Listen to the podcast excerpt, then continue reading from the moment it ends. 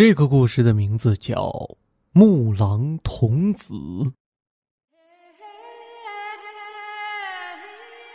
草原人和狼之间的关系是很纠结的，一方面憎恨狼的阴险狡诈，一方面又憧憬狼的团结勇敢。人和狼就这样祖祖辈辈在草原上相互依存，甚至形成了一种独特的狼文化。我小的时候就曾听姥姥说起过人们祭拜来傣大仙的事。来傣是我们这里称呼狼的一种方言，后来文革时破四旧，拆了来傣庙，这种独特的宗教文化也随之消失。前几年我去锡林浩特收过一次羊，去坝后和牧民做生意，首先应该具备的是喝酒不要命的精神。几瓶56度的草原白下肚，村民朋友是真拿你当亲兄弟对待。你要是滴酒不沾，或者喝酒不够豪放，你会发现牧民朋友对你特别冷淡，根本不像传说中的那么热情好客。当时我们一行去了4个人，每天都在昏昏沉沉中度过，但是该办的事儿一件都没耽误，而且收到的羊价钱低得离谱。这自然要归功到我们喝掉的几十瓶草原白上了。离开的前一天晚上，大家又喝到酩酊大醉，我和我同行的3个人醉到不省人事，趴在桌子上吐得一塌糊涂。我也烂泥一样靠在椅子上，强忍着胃里一阵阵的痉挛。几位牧民老乡更是横七竖八地躺在地上睡了过去，只有一个叫哈斯的汉子还勉强坐着，看我还没有倒下，硬是要和我继续喝。我推脱不过，只好拿起酒瓶象征性地喝了一口，只觉得胃里一阵翻江倒海，一口吐在了自己的裤子上，引来哈斯一阵得意的笑声。我看了看同样靠在椅子背上的哈斯，不由摇头苦笑，真是个性情中人。为了防止哈斯再找我喝酒，我决定岔开话题。哈斯大哥呀，给我讲讲草原上的传说吧。哈斯果然上当了，大着舌头给我讲了起来。不知道多少年前，草原上闹狼灾，成群的残忍狡诈的畜生多次袭击牧民们的羊圈，甚至袭击落单的牧民。等到大帮人们拿着武器赶到，他们便又远远地遁走，这让牧民们很是苦恼。无奈之下，他们只能去求当时的一位蒙古亲王。恰巧亲王府收留了一位不知从哪里来的自称卯先生的汉人，此人上知天文下晓地理，深得王爷宠信。这次牧民们来求王爷，王爷便派此人想办法帮助驱除狼患。这卯先生也是有大才能的人，纠结了方圆数百里的牧民开会商议驱狼大计。卯先生坦言，想要驱除狼患就要从根源做起，具体实施起来也简单，就是掏狼窝子，把幼狼先消灭掉，这样狼群没有新生力量的加入，自然会缩水。人们觉得这是个不错的办法，可仔细推敲却发现漏洞重重。狼的洞穴结构复杂，如果一个人贸然钻进去，很可能被留守的雌狼一口咬断脖子，谁也不愿意去触着眉头。卯先生说，舍不得孩子套不着狼，让刚会爬的婴儿腰上拴着绳子爬进去，孩子的死活听天由命。如果拽出来的孩子是活着的，大人再钻进去捕杀幼狼，如果孩子被咬死了，洞中的狼也势必会和孩子一起被拽出来，被众人打死。村民全都沉默，谁也不愿意把自己的孩子送进狼窝。卯先生眼睛一瞪，抓阄，谁家的孩子被选到自认倒霉，并且不管孩子最终死活，家里都可以得到一笔不菲的补偿，这个家族以后也就没有抓阄的义务了。最后卯先生又补充了一句，你们要怨也怨不得我，有仇有恨就去找来傣报吧。牧民们没有办法，只能硬着头皮抓阄，用刚会爬的婴儿去试探狼穴。还别说，这个办法还挺实用，1年多的时间，大大小小的狼穴被清理了上百个，捕杀的幼狼不计其数，村民们也损失惨重，光被狼咬死的婴儿就有60-70个。狼群袭击村落的事也越发频繁，人和狼的战争趋于白热化。这次牧民们发现了一个巨大的狼窝，他们还是用老办法，把抓阄选定的孩子腰上绑上了绳子，送进了狼窝。时间不大，人们听到狼窝里没有出现任何动静，想必里面是没有大狼。孩子的父亲松了一口气，把手里的绳子慢慢往出拽，只觉得绳子轻了许多，拽出来一看，绳子的末端空空如也，哪儿还有孩子的身影？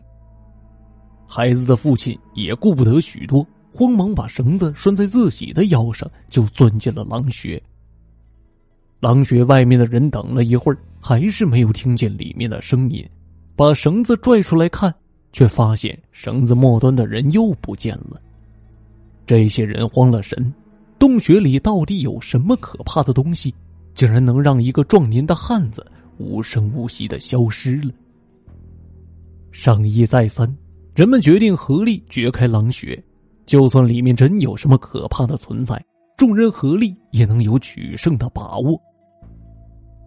当人们掘开狼穴，手里拿着武器，小心翼翼地探身过去看的时候，却发现狼穴里面除了一具成年人的骨骸，什么都没有。突然，人们眼前一花，一道黑影在洞穴中尸骨的后面闪出来，一瞬间便消失在了茫茫草原中。这件事很快便被人们抛诸脑后了，因为人和狼的战争还在进行着，双方都损失惨重，每天都有人被狼群袭击而死。转眼之间，战争已经进行到了第6个年头，常年与狼群恶斗的牧民们眼神里充满了疲惫和无奈，他们不知道什么时候才是个头。8月15晚上，卯先生召集牧民开会，总结战斗经验。草原上的月圆之夜是一种无法形容的美。一位牧民百无聊赖地看着草原发呆，目光的尽头，一对绿油油的光团像鬼火一般一跳一跳的由远及近。那是什么呀？这位牧民眯着眼睛仔细观瞧，只见那绿油油的鬼火2变4，4变8，越来越多，密密麻麻。这位终于反应过来，声嘶力竭地喊道：“狼来了！”像是在回应他的喊声，四面八方都传来了悠长的嚎叫声。众人环顾，发现他们早已被无数的鬼火层层包围，甚至远处绿色的光点越聚越多，少说也有数万。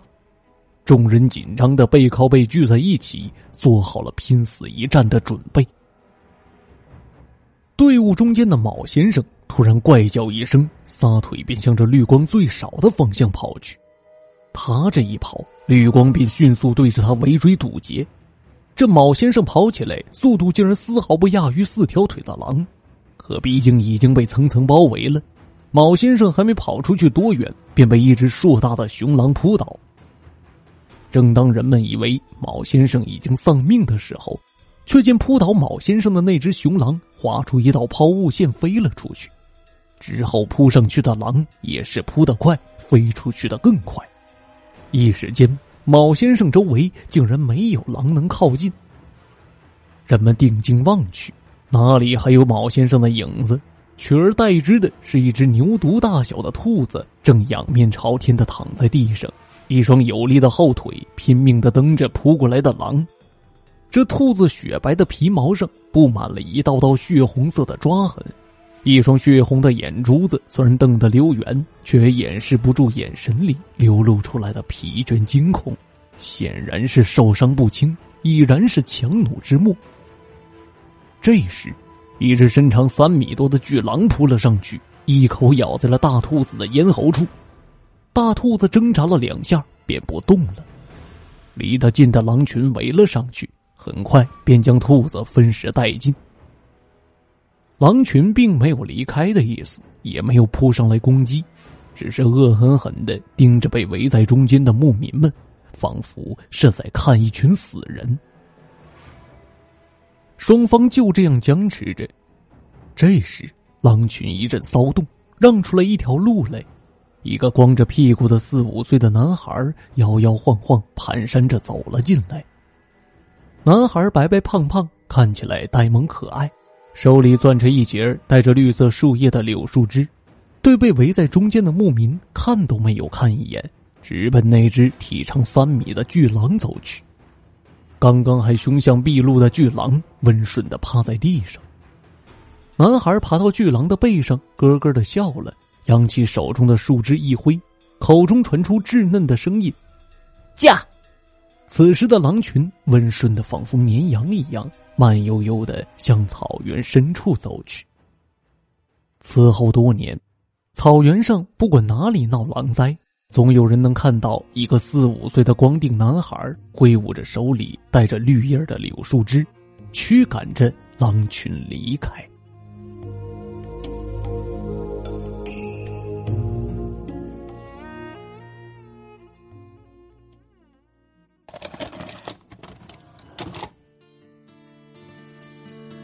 蓝蓝的天空，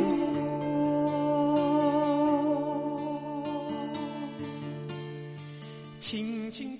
众朋友，牧狼童子的故事就为您播讲完毕了，感谢您的收听。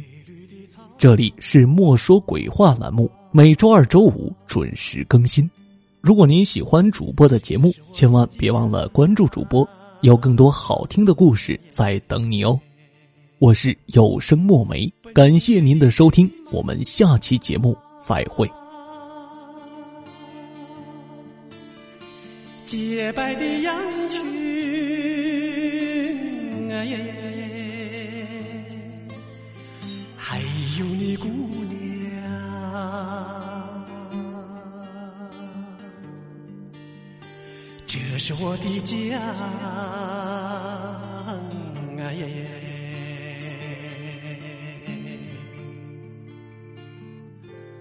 我